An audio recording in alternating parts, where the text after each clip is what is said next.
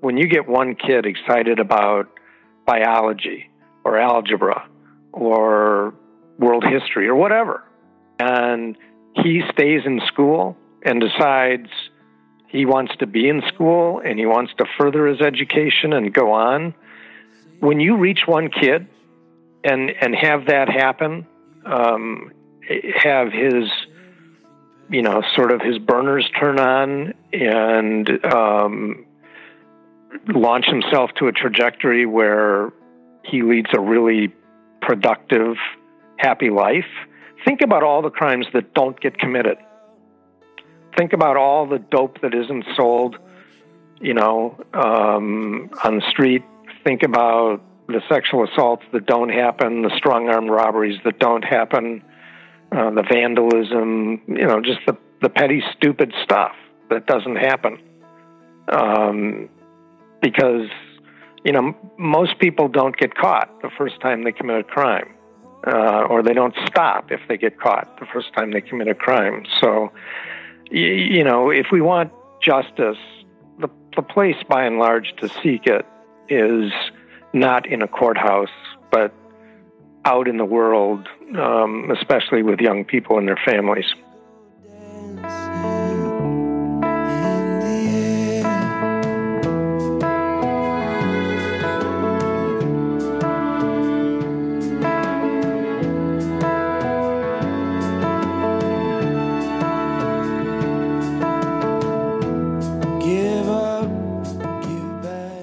Welcome to the Deconstructionist Podcast, everybody.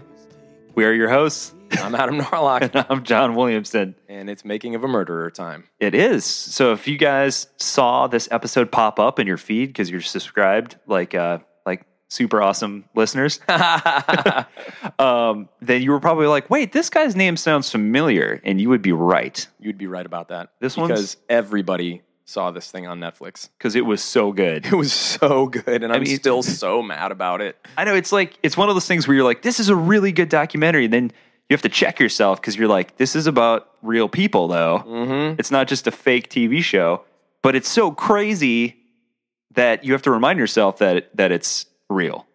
Dude, we can't even get into it right now. No, but If you haven't seen Making of a Murderer, go on Netflix. go on Netflix and watch it right now. One of the best uses of your time, and it really happened. Yeah, it's um, it, it's a really interesting look into uh, the justice system, uh, specifically in I don't know a smaller town where you know corruption can and sometimes does take place, unfortunately, and and what can happen, you know, based off of like just stereotypes and you know status in society and that sort of thing. So it's Oh yeah, fascinating from a sociological standpoint. maybe some bias. Maybe some bias, maybe a little bias, We're all talk. We're all about talking about bias. definitely bias. So, so who is this guy, and you know why did we have him on the show? So his name is Dean Strang, and he was one of the two defense attorneys uh, later on in the episode that you get to meet. Um, extraordinarily intelligent guy. Yes. Um, like you, you can pretty much take that away while you're watching this documentary. Yes. Um, both of them, like you know, they they do have uh, lives of faith yep. um, that that we talk about a little bit, but uh, we were just kind of interested to see kind of how that informed the way that they they um, do their jobs as as lawyers. You know, um, if it has had any impact in the way that they choose their their clients. Um, but I, I think what you'll see is that you know he it's very much it's not an overt uh, thing that impacts the way he does his job, but it just it's just who he is as a person. His character, I think, really comes through in the in the way he responds to a lot of our questions. I don't think that you can talk about ideas like justice Yeah, without being also taking part in a bigger conversation. yeah, So, you know, even the idea of justice, and we get into a little bit of this in the episode, I remember, um, comes down to a little bit of like what we do on this podcast. This idea of deconstruction um, kind of goes back to the philosopher Derrida. And one of, one of his favorite things to talk about in light of this idea of deconstruction is this idea of justice.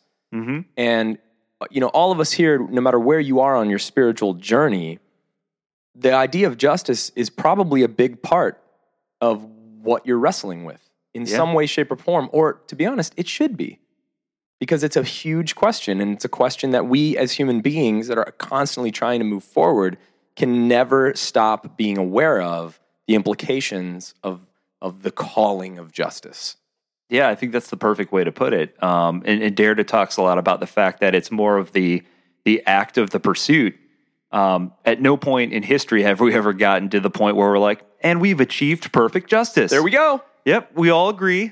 This is it. You, You know what? I love. I was just having a conversation about this the other day with somebody, and I was just like, "Look, even our Constitution, the Constitution of the United States of America, is a living document that is constantly being interpreted and reinterpreted and amended and changed and wrestled with." And mm-hmm. people are like, "No, the spirit of what these people were trying to do is still isn't here yet. We Right. still have work to do." That blows my mind.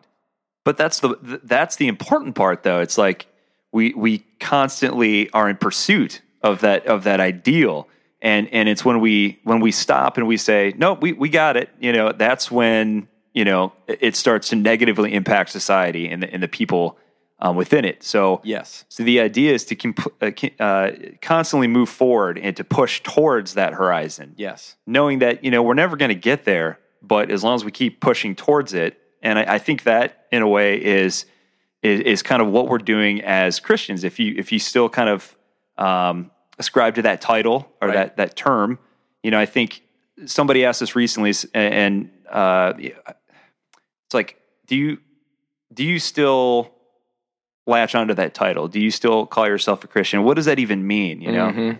And I said, you know, at the end of the day, I think you you can you can get bogged down a lot of the details and the minutia. And sure, absolutely, there's like doctrine we can argue about and and all sorts of stuff. Yeah. But at the end of the day, it's it's the constant pursuit of love mm-hmm. and and loving others in society, knowing that we're we're human, we're going to fail, we're going to screw up. There's this thing called sin, you know, missing the mark.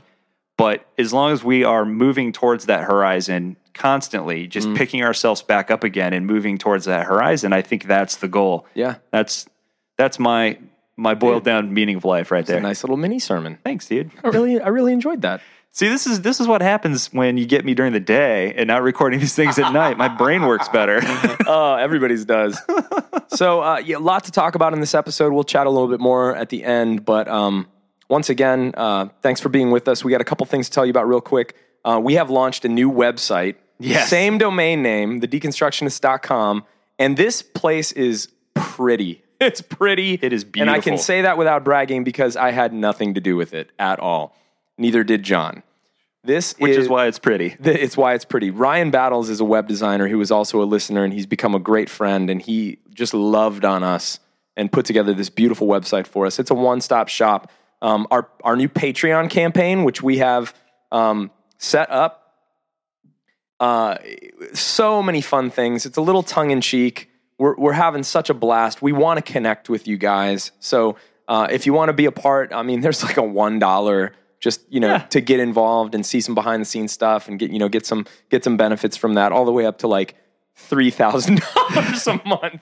In Or- which case, I will Yes. fly out and and and do religious. Uh, you know, uh, Ceremonies. ceremonies for Yeah, you. your wedding, your baptism. wedding. Uh, we can even make something up if you want to. Yeah, yeah. We'll we'll uh, we'll we'll uh, confirm you into the the secret circle of deconstructionists. Yes, there is a secret circle, but we can't talk about it because it's a secret. That's right. So uh, also our social media is on there. So now it's a one-stop shop. If if you want to, you know, find us on social media, just go to our website.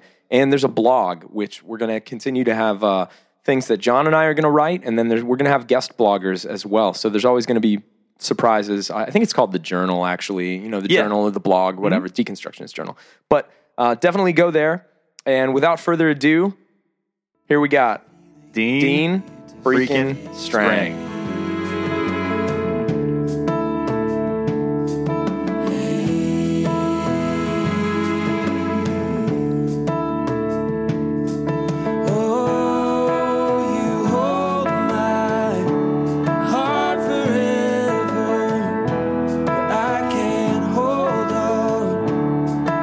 All right. Well, uh, Dean Strang, um, thank you for giving us just a little bit of your time today. We are so excited to have you on the Deconstructionist podcast. I'm really glad to be here. So, uh, uh, obviously, uh, uh, those of our listeners who are listening, uh, I know we have a lot of true crime junkies uh, who listen to our show as well. Uh, even though that's not really our our format, but uh, um, I How know could you not be in this day and age now? that's pretty true. Uh, yeah, I mean, so uh, we're very excited to have you on, and uh, would love to to talk to you a little bit more about obviously what what puts you in the limelight. But before we do that, um, if you could just give our listeners uh, a little idea of kind of your background, how you got into the legal profession uh, to begin with. Well, I'm a Milwaukeean by birth. I lived in Wisconsin all my life, other than, uh, you know, during college and law school. And I sort of fell into law school uh, when I decided that, much as I loved editorial cartooning, it probably wouldn't make a 50 year career for me. uh, and I, I, I, I really didn't have um, a good alternate plan for, for my life because I had been quite intent um, up until my junior year in college on being an ed- editorial cartoonist. Um, but this was a time when um, law schools were admitting as many students as they could get, and students were running off to meet what seemed an endless demand for young lawyers. Um, so my path to law school is no more inspiring than that. well, we're, we're, certainly glad you did. Um, uh, Adam and I are both huge fans of, of obviously the documentary Making a Murder, and uh, and uh, I, what I'd like to think is um, kind of the uh, the offshooting of of the the popularity of of that documentary with all of the new uh, true crime, not only TV shows but podcasts and things that have cropped up since then. Um, one of the things that I, I, thought was interesting, I remember reading an article uh, interview that you did a while back, um, and, and, you mentioned in it that you had actually started out as a prosecutor uh, for a short period of time before switching to defense. Uh, what, just out of curiosity, what what was it that that made you switch from from one side to the other? Uh, I I was no good at prosecuting. Um, not, not only was I a poor prosecutor, but I was unhappy doing it. Um, so this was my first exposure to criminal law, really, certainly, you know, professionally. Um, I had spent my first two and a half years out of law school at a large civil firm. Then, as you say, uh, became a federal prosecutor for a very short time. It was under 11 months. Uh, and I, you know, I decided in effect that I liked the shoes, but that I had them on the wrong feet. Mm, interesting. So, uh, just out of curiosity, um, so uh, I couldn't help but notice in one of the episodes of Making a Murder that both you and your partner Jerry Buting both had uh, Ash Wednesday ashes on your head. Is that uh, is faith, you know, life of faith, something that plays a role in in um, how, how you do your your job and how you select cases and that sort of thing? For me, the answer honestly would be no, um, not really. Um, my my faith is probably more personal um, and in many times tentative than that. Um, so I don't see it directly connected to you know my my thought process and approach to the world at work. Interesting. Jerry might give you a Jerry might give you a very different answer. Okay. Um, so another article I remember I remember reading um, in an interview that you had done with I believe it was Forbes magazine. Uh, I thought it was really interesting, and I I think it's something that that I haven't heard you talk about a lot, either you or Jerry, um, and that is kind of the thought process that went into taking this case initially to begin with. Because uh, from my understanding, it, it you, you, both of you knew going into it that this wasn't going to be a case that, uh, that that made you wealthy by any stretch of the imagination. Hmm. It was not, and and very few, you know, criminal cases do make a defense lawyer wealthy. Um, you, won't. Most people won't get one in their career that would make them anything like wealthy. But this one, um, you know, we thought on paper would be um, something like a loss or, or come close to looking like a, a loss on paper, but that it was very much worth doing. Um, if you're serious about defending criminal cases, then standing next to the most despised person around you is where you want to be, for one. For two, um, it was a chance for me visibly to get back in state court after five years away as the federal defender um, in this state, and I, you know, I wanted an opportunity to prove to any of my colleagues in the bar who might be watching um, that I could still find my way to a state courthouse and work there um, effectively as a lawyer. Uh, it was a chance to work with Jerry again. He and I have always enjoyed collaborating on cases. Um, this was the first time we represented the same client rather than representing co-defendants with aligned interests. So that was a, a good opportunity. And both of us had some past connection to Steven Avery and some empathy for his situation. Um, for Jerry, he had served on the so called Avery Commission after Steven Avery's 2003 exoneration. For me, I had been a member of the firm that represented Steven Avery in the mid 1990s in his first collateral effort to um, apply DNA testing to establish his innocence of the 1985 rape case. Um, I had not worked directly, or at least not much, directly on that effort, but I had been in the small firm that handled it. Um, so I very much knew Steven Avery's backstory. Stars falling from the sky. Buildings burning all. Tall rivers running wild. Stretching out for miles and miles.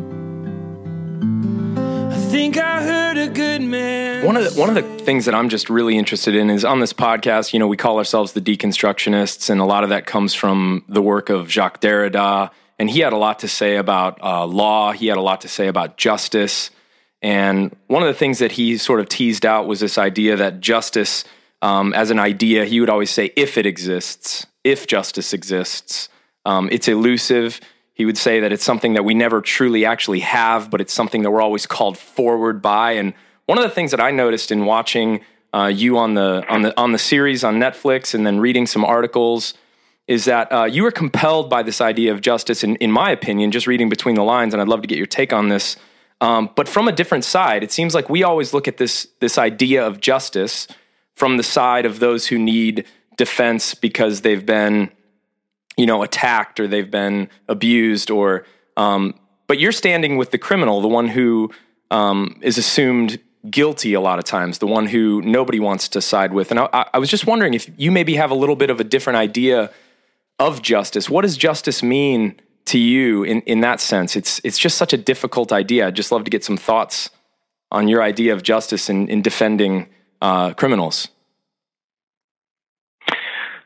Well, um, you're you're asking me to wade into Jacques Derrida, and that's, uh, that's complex territory. Yeah. Um, eh, Derrida would not have used the term superstructure, but I think it's true that you know when many people consider the project of justice, they get lost in the superstructure of it, Yes. the scaffolding, the procedural aspects of justice, um, the physical trappings of the project of administering justice, whether that's a courthouse or courtroom or the people who occupy it and the things they do. yeah None of that has much to do with justice, and Derrida and I would agree on that. Um, and for me, um, the idea of justice is a universal.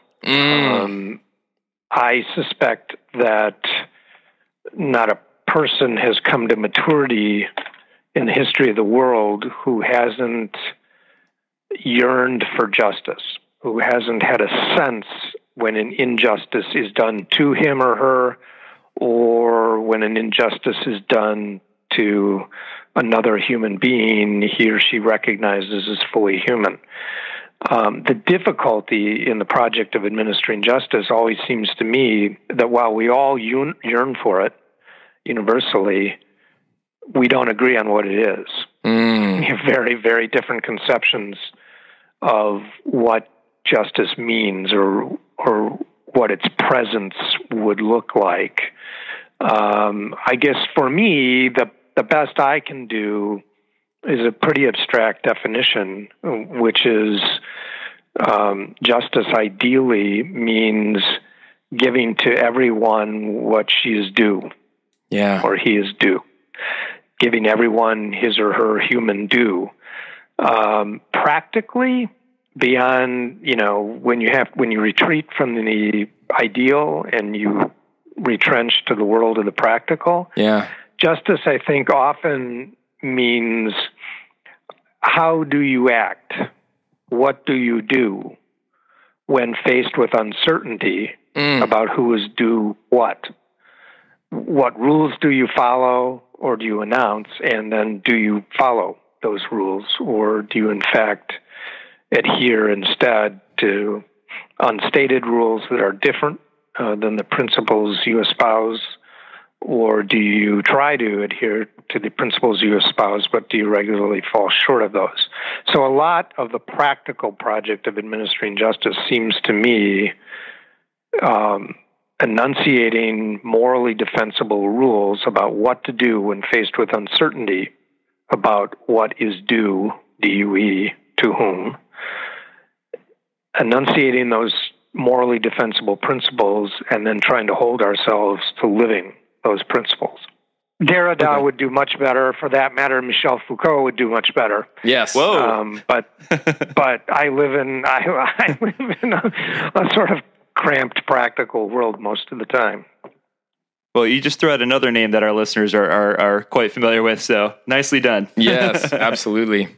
Um, in, in terms of justice, uh, kind of the overarching theme of the documentary series was kind of this this idea of this miscarriage of justice potentially that this this man was was innocent of this initial crime and and may potentially be innocent of the second crime and um, I just find it interesting that uh, that that you were you and Jerry were able to take on this case for this man who, uh, for all intents and purposes, seems like the the the the, the police department down to the society wanted nothing to do with this individual, um, and and by some extension his family.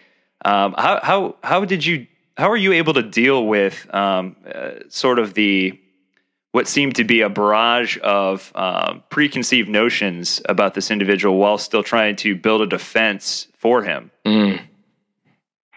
Well, look, if if you don't relish stepping into the contrarian's role, you really won't last in criminal defense I love it. very long. Yeah. That's awesome.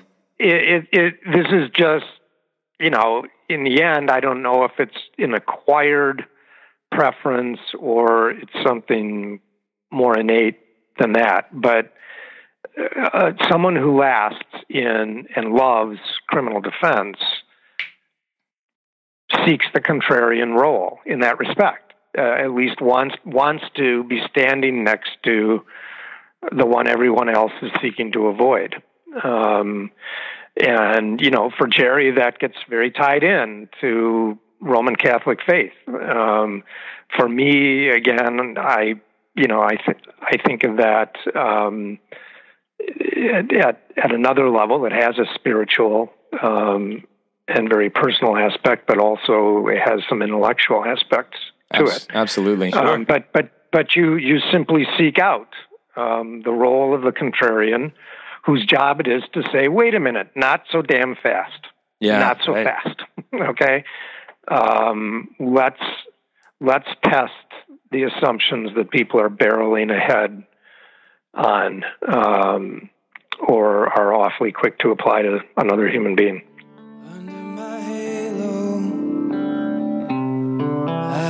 Trouble seeing clear. You held my hand tight, waiting to watch me disappear. I wasn't honest, to tell you the truth.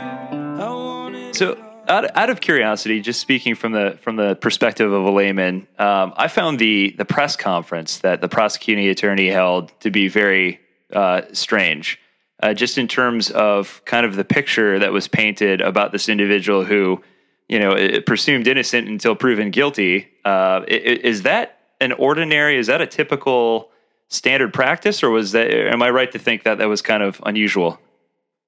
You are right to think it was unusual. You are right to wonder whether it was proper. Um, I thought it wasn't. Uh, I thought it was irreconcilable both with the presumption of innocence to which Brendan Dassey and Steven Avery were, uh, you know, were entitled, Mhm. and um, inconsistent as well, or irreconcilable, maybe as well with the duty of lawyers to try to preserve um, that presumption of innocence and preserve the prospects for a fair trial for everyone um, victim's family, defendant, community. Uh, look, looking back, obviously hindsight is twenty twenty. But um, do you see anything that you or Jerry may have done differently um, had that trial been been going on now, as opposed to some years back now? Oh, nothing beyond about a hundred things.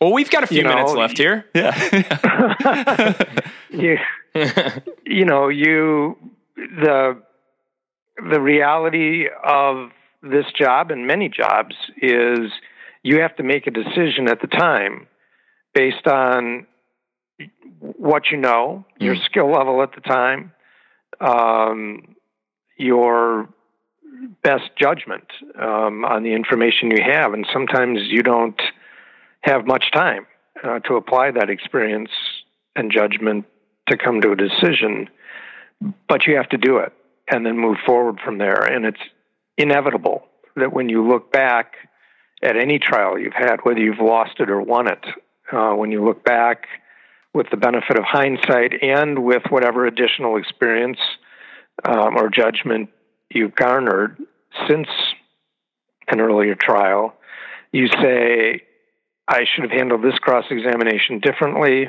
Uh, today, I would do this direct examination differently. Today, I would do a very different opening statement, or I'd do something different in my closing argument. Um, you can hound yourself for the rest of your life with those sort of second thoughts.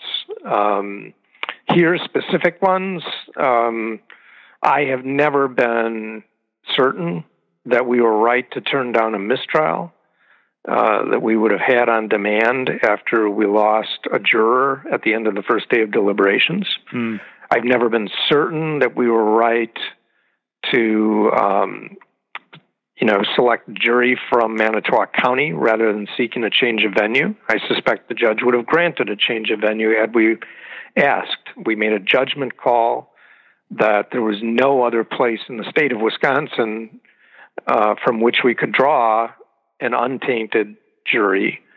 And so, that being true in our minds, at least to our view at the time, better to stay with uh, the county that would have known Steven Avery's history and known the history of its own sheriff's department.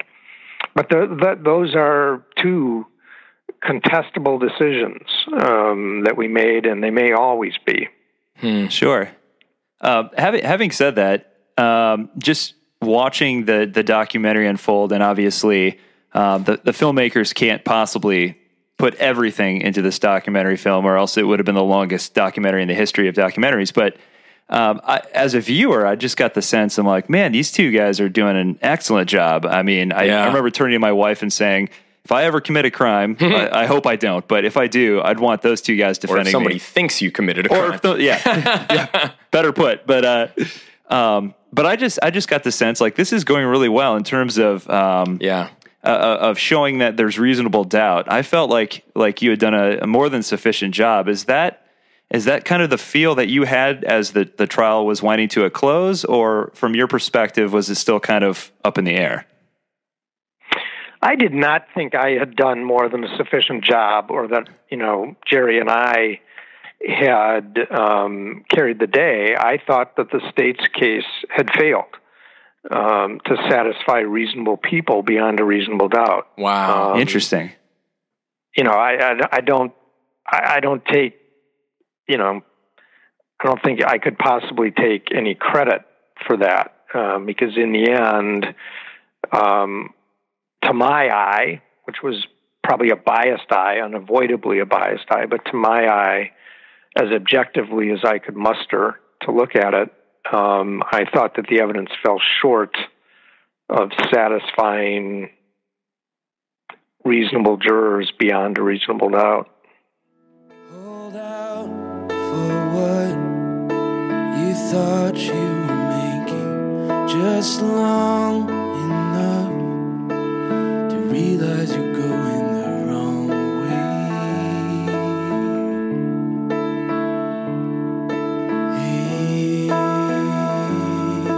So I've just got a, a quick little easy question for you.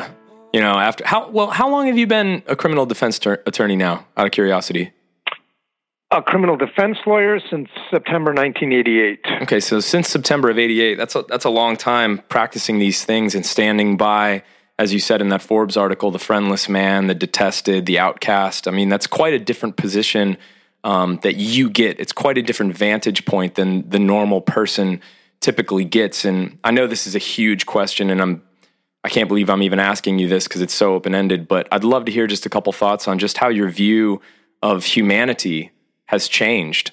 Just being in that seat all the time, having to take that view and and and doing it with a sense of of real dignity. I can sense the the humanity and the sense of justice that you have, and I'm just curious how year in you know year in year out, day in day out, you know, defending the friendless, the detested, the outcast has changed uh, your view of humanity. Have you ever reflected on that, or I'd love to hear a couple thoughts. Look, it's been I I have reflected on it, and when I do, um, invariably it strikes me that that I've had a real privilege to serve people, uh, to serve people who needed help. Um, that it's been a privilege to be able to go to work and come back home thinking at least that you've done something possibly important yeah. another human being. That said, um, the you know sitting in my chair is less atypical than you might think um, because every day all of us sit on the bench in a subway or walk the sidewalks next to people who are despised, friendless, um, have done bad things, or may in the future do bad things. Um, we're, you know, we're all out in the sea of humanity every day, and my clients, as a cross section, don't look all that different mm. than the people you and I encounter at coffee shops or on you know street corners while waiting for the walk sign or riding a bus or you know going to uh, you know a professional baseball game or whatever um, the slice of life i see is not so very different mm. um, than the slice of life you and i both see all the time um, the difference is that on the street or on the subway, we're not seeing the guy next to us as a criminal, um, at least in any specific way, typically.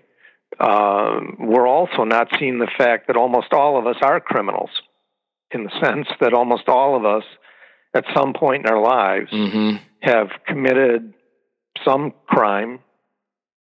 Sure. Probably mostly minor, some not so minor. But there's a hell of a lot of Americans walking around who've uh, been smoking pot since before it was illegal in Colorado. You know, legal in Colorado, for example, or who've or who've vandalized an opposing school's property, or who've broken into a garage, and uh, you know when they were drunk, or uh, thought it was a prank, or have who, who told you groped. about that? you know, or who, who've, who've groped another college student when you know neither one of you were fully sober. Sure. Um, you know, almost all of us have committed some criminal offense or offenses in our lifetimes. Uh, only about a quarter of us have ever been called to account for that, ever been prosecuted for it. Um, but you know, the reality is that, as I say, um, we're walking out amongst flawed human beings, and we are flawed human beings uh, all the time. That was. I can't even believe I'm going to try to follow this up, but in the same in the same vein, that was excellent. I'd love to just respond to that, but we don't have time for that. Um, what about your idea of justice? You know, moving from uh, a lot of this being conceptual to actually getting into the courtroom. Like, how is your idea of justice that we kind of touched on a little bit ago? How has that sort of evolved? How have you seen that evolve when you when you reflect? Because you're obviously a pretty reflective guy. Well, where I where I've come to over time on that is that courtrooms represent your last chance for justice. Um, that in many ways, in seeking justice, it's way too late if you're waiting to see what happens in a courtroom. Wow. If we want to pursue justice, you know, we have to start by getting young kids excited about school and, you know, not skipping school to cause trouble on the street corner. Uh, we have to get excited about addressing mental health problems in the community, about addressing alcohol and drug abuse. We've got to get excited about closing the income gap if we want justice. Um, because, you know, by the time you get to a courtroom, somebody's been the victim of a burglary or been the victim of a sexual assault or whatever. Yeah. And the question is only who did it and can the state prove who did it?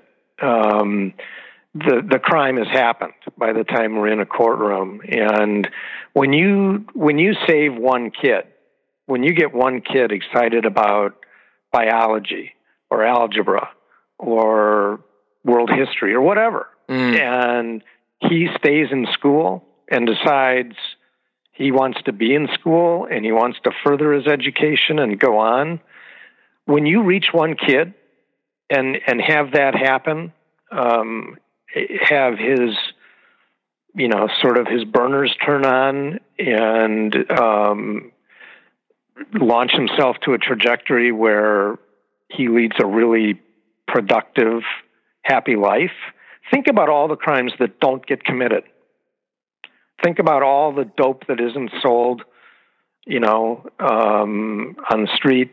Think about the sexual assaults that don't happen the strong arm robberies that don't happen uh, the vandalism, you know, just the, the petty, stupid stuff that doesn't happen. Um, because, you know, most people don't get caught the first time they commit a crime, uh, or they don't stop if they get caught the first time they commit a crime. So, y- you know, if we want justice, the, the place by and large to seek it is not in a courthouse, but out in the world, um, especially with young people and their families. But have you seen the news today? I have, and I think God is gone away. If He was ever there anyway. Cause anyone that tells you they were born good is lying. We're just born, we are dying. Oh, Dang. That was a really good answer. Uh, we want to be sensitive to your time, so we just have one quick uh, last question for you before we let you go. Um, so uh, we had we had heard that uh, that you and uh, and Jerry were working on a documentary show uh, of some kind of your own. Is that something that's still in the works, or, or something that should be coming out relatively soon? Or No, that did not involve Jerry. At least the the, the idea that uh, that I was approached oh, okay, um, to pursue did not involve Jerry. Um, that idea so far, and it's a terrific idea, wasn't mine. Um, it was the idea of a really promising um, young uh, TV executive. Um, that idea so far hasn't been bought um, by anyone. It got as far as a short pilot. Uh, it may be picked up yet, but I don't know when, by whom, or if. Ah, come on, Netflix. Anything we can do to participate in making some noise for that? yes. well, you could you could probably find someone more telegenic than me to participate in it. Oh man. That might help. Oh, man, That might help. No way. No way. well, uh, again, we want to be uh, sensitive to your time. We really, really appreciate uh, you coming on the show. This uh, meant a lot to us and it was a lot of fun. So, uh, thanks again for, just for taking some time out of your day to, to sit down and talk with us. We're gonna have to do this again. Well, Adam and John. and talk Derrida. yeah, we'll do it. We'll do, we'll do it again. Um, and thank thank you both, Adam and John, for having me. Thank, Thank you, you. so much, Dean. Take care. Bye bye.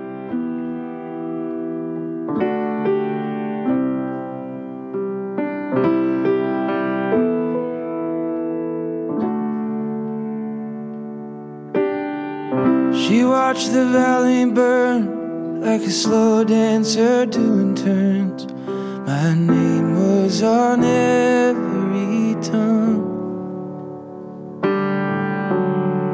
And all of the smoke and ash, like a memory of the time gone bad, hanging like a shadow. I mean, what an interesting conversation. Dude, when you when you got into when you asked him that question about uh, Derrida and the pursuit of justice, and he like, Brightened up a little bit. yeah, he was like, oh, like we we hit on a on a on a Struck a chord. Yes, yes, yes. It- it- he was just like, okay. I mean, you never know with like Derrida's not exactly like mainstream philosophical reading material. No. Uh, so like you never know who who knows about his work, Right. much less like knows in depth, uh, like very clearly. Yeah. Like Dean like knew was like, oh yeah, I've read, you know.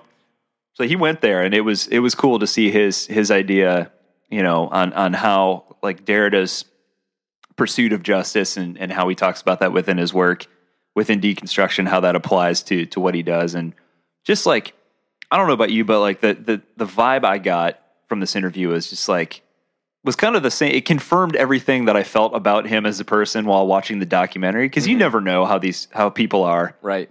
like uh, you know off off camera or whatever. But you just got this sense that he's just a good guy with a good heart who tries to help people who can't help themselves. Absolutely. Like when we asked him about how he selects his clients and stuff like that, where Yeah. he was just like, "Well, if, if I don't do it, who's going to do it?" Right. Like, I mean, our, you know, it's so easy to to look at society is white hat, black hat, right? Mm-hmm. And if you're defending, you know, or, you know, if you're prosecuting a criminal, it's like, oh yeah, that's the that's the that's the justice. You know, you're you're prosecuting a criminal. That's that's great. No, society only works, and the idea of justice only works if somebody with equal intelligence and, and fervor defends the criminal. It only works if it's innocent until proven guilty. And and when we talked about this whole idea, and if you've watched Making of a Murderer, the thing that you could tell that they were just chapped about was this whole idea of like this person, as it stands right now, I don't care what you think, is innocent Right? because that's how our system works. Yep. And unfortunately, with news media and with bias playing in thick, Yeah. that is not only the most important idea, but it's the most overlooked idea in a lot of these situations. And when he started talking about this whole innocent until proven guilty thing, oh man, I was like, dang, I just never thought of that. Yeah.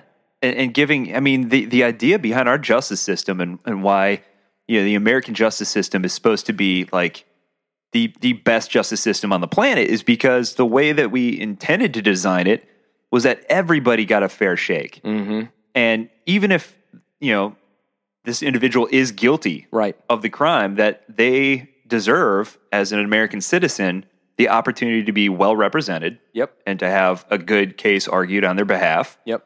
Um, and then hopefully, if the justice system is working as intended, if that person is guilty, then they will, you know, they'll be considered guilty in, in court of law. And if they're innocent, then the, it'll work in their favor. Right. And I felt- Obviously, we know it doesn't always work that way, No, it doesn't. And I felt like a lot of what he was doing, and we didn't really, we had to, you know, kind of keep this interview relatively short. But one of the things that I really felt like he was doing in the documentary, and we didn't get a chance to talk to him about this, but like he was challenging the confirmation bias that had played into this whole case, Mhm. which is kind of what we're all about. You know, it's it's like whoa, whoa, whoa, whoa, whoa! Don't just seek the outcome you want. Be aware that you want an outcome right. that be aware of that and challenge the fact that you want an outcome. And I felt like that's what he was constantly calling people to in that trial. Yeah. And um, I, I, I found a lot of resonance with that when I was watching it, just in my own kind of spiritual journey. Yeah. Like, yeah, you want an outcome. Yeah. That should make you suspicious of what you want in a way. Yeah, and and and we we talk a little bit about the fact that in the documentary you see a situation where they they made it abundantly clear like a lot of people in the town already disliked this family to begin with. Right. And then you see this prosecuting attorney who comes out in this press conference, which I thought was very odd. And I know we we asked him about this in the in the episode in the interview, where he comes out and basically like in graphic detail basically says that this guy did it Right. Lays it all out. before day one in court ever happens. Right. And then most of that evidence ended up being completely wrong and thrown out. Yeah. It's just. And again. I'm not saying this guy's innocent, no, but but this The guy was bias. already yes. behind the eight ball Yes. before he even stepped foot in court. So Yeah. And that's why you need guys like Dean Strang to take the idea of justice seriously and, you know, to get a little Jesus on you, yeah. to stand with the condemned. Yes. Who, who does that better than the idea of like the Christ? You know, Jesus stands with and for the condemned. Yeah. Come on, man. I mean, that's that's a big deal. You know, I, I want to bring something else up too that's not related necessarily to this interview, but the, to the idea of of uh, justice, or at least our conception of justice. Mhm. Um, I don't know if you saw this, but I was, you know, I was obviously watching the news a couple weeks ago um, when Like you do. Like I do, trying to stay informed, you know. And uh, there's the whole situation in, in Virginia, right, where Right. we have these well, what were supposed to be peaceful protests over these Confederate statues. So if you're listening for, from overseas, um, you know our American Civil War, we have we have statues in in the southern states uh, primarily uh, that were put up in honor of some of these Civil War uh, these Confederate generals and and and Confederate individuals um, that were put up and there's some uh, you know some obviously some backlash like why do we have these statues up of of Yeah. these individuals who essentially were committing treason against the the union Mhm. and so like you know whatever there's a whole debate around that but anyway they were going to remove these statues and there were some some white supremacists uh, that that showed up to counter protest Right. and violence broke out there was a car that drove into the crowd and actually killed one young woman and um, obviously this is horrific, tragic. This should have never happened. Uh, but what was interesting was in the days that followed. Um, the woman's the young woman was in her early 30s. Her dad, I don't know if you saw this. Her dad was interviewed by the news and forgave the guy that ran her over, like killed her. Like he forgave. He said, "You know what? He he just doesn't know. He just he just doesn't understand." And and like I have to forgive him, you know. And I was like, put put put myself in that in that guy's shoes. Mm.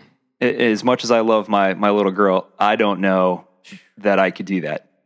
And that's just and that's just me admitting where where I fall short, you know. Man. And I just thought that was so powerful. And that got lost. It got buried in the news for the most part. Like a lot of people saw it, and I, I saw people retweeting it and stuff. But it's there's so much going on right now that it's easy for a story like that to completely just get swallowed up Yeah. In the noise of everything else. And I was like, that it was just so profound and remarkable. Mm. So it's like, you know, you have a situation where there's a clear cut victim and a clear cut person who committed this crime. This guy, you know, murdered this woman, you know, by hitting her with his car. And then our natural reaction and our, our human pursuit of justice is that we want to see this guy suffer for what he did, you know, Mhm. you, you know, eye for an eye kind of thing Yep. And and yet there's this father who is able in the immediate aftermath of this situation to say i forgive this guy. Is just i don't know. Eh, that will stick with me for a very long time. I'm glad you shared that because uh, that did get glazed over to me. yeah. Man. you know adam and i both have daughters and uh, you know eh, eh, the parents that are listening out there i think it's very easy when you see situations like that happen to put yourself in that person's shoes because you immediately start thinking of the safety of your own kids. Right. and and we all know as parents like just how important our kids are to us. And you know i think about all the time. I'm like man if something ever happened to my daughter you better take me with her you know? Seriously, dude. um and so it's it, that's that's something that was uh it was a little hard to watch you know? So So I think it's just something that we need to consider. We need to think about when you know when we talk about you know a whole host of topics that involve our concept of justice Yeah, and yeah, and we talked about it during our hell series last year. You know, like this idea of um, retri- uh, retributive, Retributive. retributive. Thank you. That's so hard to say. yeah. Got to focus on the. Retri- retributive justice versus restorative justice. Yeah, and how easy it is for us to get bogged down in this idea of like everybody getting what they deserve Mm. because we don't have the ability to love unconditionally. We're human beings. Like my love is conditional. I'll say it right now. Like if I was that father, screw that dude, you know? yeah, I'd want that guy to pay tenfold. But I also know and I acknowledge that that is my limitation. Like I know that I fall short there. But like when we're talking about this idea of the divine or God and and this this being's ability to love unconditionally Mm. with no strings attached, then we have to admit that we don't really know what justice really looks like at the end of the day. I think that that is the most important thing. Just to close, the most important thing that we could take away from an episode like this, we have to pursue justice with the humble mindset that we don't yet know what it is. Right. like it's that kind of humility that kind of uh, as our buddy like ryan alexander would say like keeps us soft as humans Yeah. like we need to stay soft as humans and it's that kind of humility as we pursue the beautiful idea of justice and and the divine and everything that goes along with that that keeps us human and soft it's beautiful so Yeah. man Love it. Check that out So Ah. hope you guys enjoyed this. Um, we'll see you guys next week. We got another cool episode coming up. And uh, this one we've been sitting on for a little while. We got to do it who's live. the music today oh, the music Yeah, today. this, is, this is some good stuff here man Dean Strang. We are doing um, Eisley this week, a band called Eisley. oh Been around forever. That is a band started by sisters. We saw Eisley when they when Civilian was touring. Yes. with Eisley. So Civilian actually opened for Eisley, and um, really cool to finally be able to see them for the first time. Um, incredibly Yeah. nice fan. You know, they're a family uh, that started the band originally. They were sisters. Yep. Um, but super cool, very talented live. Um, and uh, yeah, very cool that they allowed us to use some of their music on this episode. Oh so man, check it out. Go support them. That's awesome. Follow us on our Spotify playlist. I love it, and we love you guys. And check out our web, new website and Patreon. And thanks to everybody that uh, is giving and hanging with us and being a part of this uh, this cool collection of voices. Uh, for now, that's all we got. Yeah. We are your hosts. I'm Adam Narlock. And I'm John Williamson. Talk to you next time, everybody.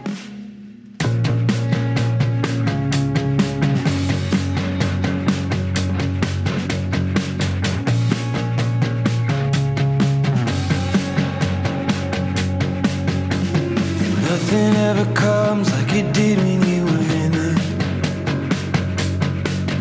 Just a memory of a kid, just a washed out finish. Just a pain in the ass, Johnny Cash, middle finger. No shooting up drugs, no quitter is a winner. Nothing ever comes